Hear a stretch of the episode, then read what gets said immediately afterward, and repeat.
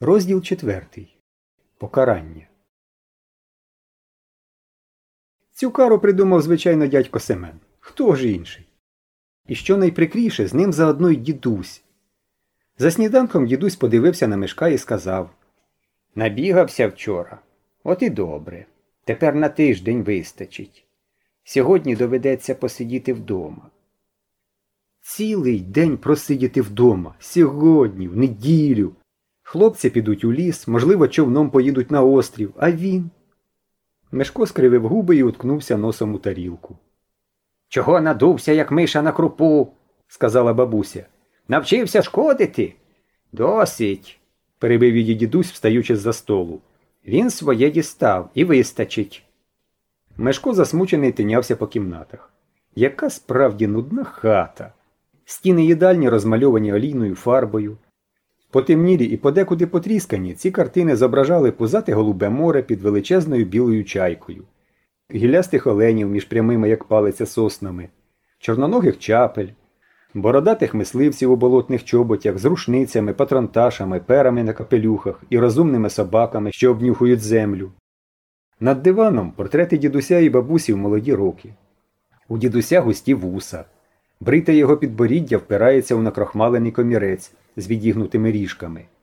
Бабуся в закритому чорному платті з медальйоном на довгому ланцюжку. Її висока зачіска доходить до самої рами. Мешко вийшов у двір. Два дроворуби пиляли там дрова. Пилка весело дзвеніла дзень-дзень, дзень-дзень. І земля навколо козлів швидко покривалася жовтим шаром тирси. Мешко сів на колоду біля будки і розглядав дроворубів. Старшому на вигляд було років сорок. Він середній на зріст, кремезний, чорнявий, з кучерявим волоссям, що прилипло до спітнілого чола. Другий молодий білявий парубок з веснянкуватим обличчям і вигорілими бровами, весь якийсь крихкотілий і незграбний. Намагаючись не привертати уваги дроворубів, Мешко засунув руку під будку і намацав згорток. Витягнути. Він скоса подивився на дроворубів. Вони припинили роботу і сиділи на колодках. Старший скрутив козячу ніжку, вправно обертаючи її навколо пальця, і, насипавши з долоні тютюну, закурив. Молодий задрімав, потім розплющив очі і, позіхаючи, промовив Спати хочеться. Спати захочеш, на бороні заснеш, відповів старший. Вони замовкли. У дворі стало тихо. Тільки кури, дрібно постукуючи по дерев'яному цебрику, пили воду, смішно закидаючи свої маленькі з червоними гребенями голівки. Дроворуби піднялися і почали колоти дрова. Мешко непомітно витягнув з горток, розгорнув його.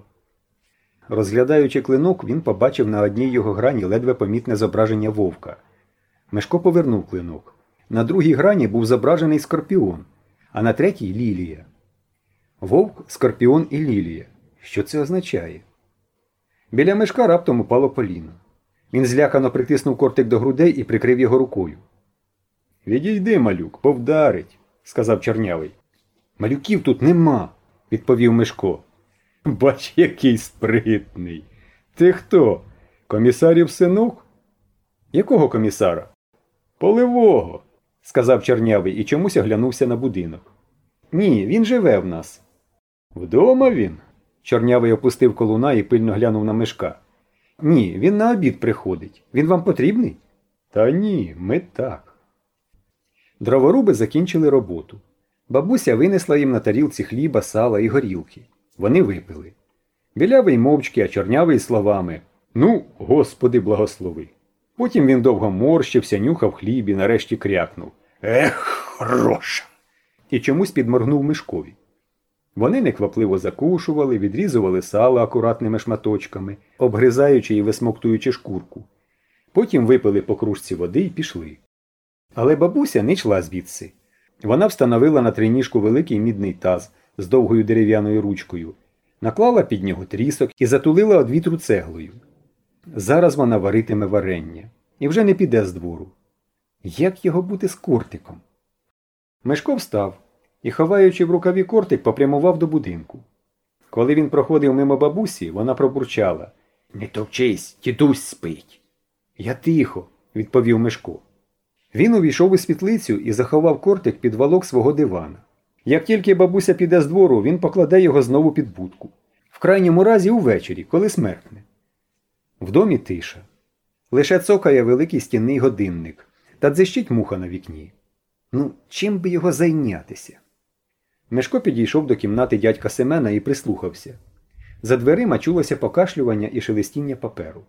Мешко відчинив двері і, увійшовши в кімнату, спитав Дядьку Семене, чому моряки носять куртики? Дядько Семен лежав на вузенькій зім'ятій куйці і читав. Він подивився поверх пенсне на мешка і здивовано відповів Які моряки? Які кортики? Як це які? Адже тільки моряки носять кортики. Чому? Мешко вмостився на стільці з рішучим наміром залишитися тут аж до обіду. Не знаю, нетерпляче відповів дядько Семен. Форма така. В тебе все? Це питання означало, що Мешкові треба забиратися звідси, і він прохаючи сказав Дозвольте, я трохи посиджу. Я буду тихо-тихо. Тільки не заважай мені. Дядько Семен знову заглибився в книгу. Мешко сидів, підклавши під себе долоні. Маленька кімната у дядька Семена. Ліжко, книжкова шафа. На письмовому столі чорнильниця у вигляді пістолета. Коли натиснути курок, вона відкривається. Добре було б мати таку чорнильницю, от би хлопці у школі позаздрили. На стінах кімнати розвішані картини й портрети. Ось Некрасов. На шкільних вечорах Шурко Великий завжди декламує Некрасова. Вийде на сцену і говорить Кому на Русі жити добре? Поема Некрасова. Ніби без нього не знають, що це написав Некрасов. Ох, і задавака ж цей Шурко. Поряд з портретом Некрасова картина не ждали. Каторжник несподівано повертається додому. Всі приголомшені. Дівчинка, його дочка, здивовано повернула голівку. Вона, мабуть, забула свого батька. От його мешків батько вже не повернеться. Він загинув на царській каторзі, і Мешко його не пам'ятає. Скільки книг у дядька Семена в шафі, на шафі, під ліжком, на столі, а почитати нічого не дасть. Ніби Мешко не вміє берегти книг. У нього в Москві своя бібліотека є. Один мір приключень чого вартий. Дядько Семен продовжував читати, не звертаючи на Мешка жодної уваги. Коли Мешко виходив з кімнати, дядько навіть не глянув на нього. Яка нудьга! Хоч би обід швидше або варення зварилося. Уже що, що, а пінка, напевне, йому дістанеться. Мешко підійшов до вікна. Велика зелена муха з сірими крильцями то затихала, лазячи по шипці, то з гучним дзищанням билася об неї. Ось що. Треба потренувати свою волю. Він буде дивитися на муху і примусить себе не зачіпати її. Мешко певний час слідкував за мухою. Ото роздищалась. Так вона чого доброго дідуся розбудить. Ні, він примусить себе піймати муху, але не вб'є її, а випустить на двір. Піймати муху на шипці справа простісінька. Раз! І вона вже у нього в кулаці. Він обережно розтулив кулак і витяг муху за крильце. Вона билася, намагаючись вирватися. Ні, не втечеш. Мешко відчинив вікно і замислився. Шкода випускати муху. Даремно тільки ловив її. І взагалі мухи розносять заразу. Він роздумував над тим, чи примусити себе випустити муху, чи навпаки, примусити себе вбити її, як раптом відчув на собі чийсь погляд. Він підвів голову. Проти вікна стояв Генка і посміхався. Здоров, Мишко. Здрастуй, насторожено відповів Мишко.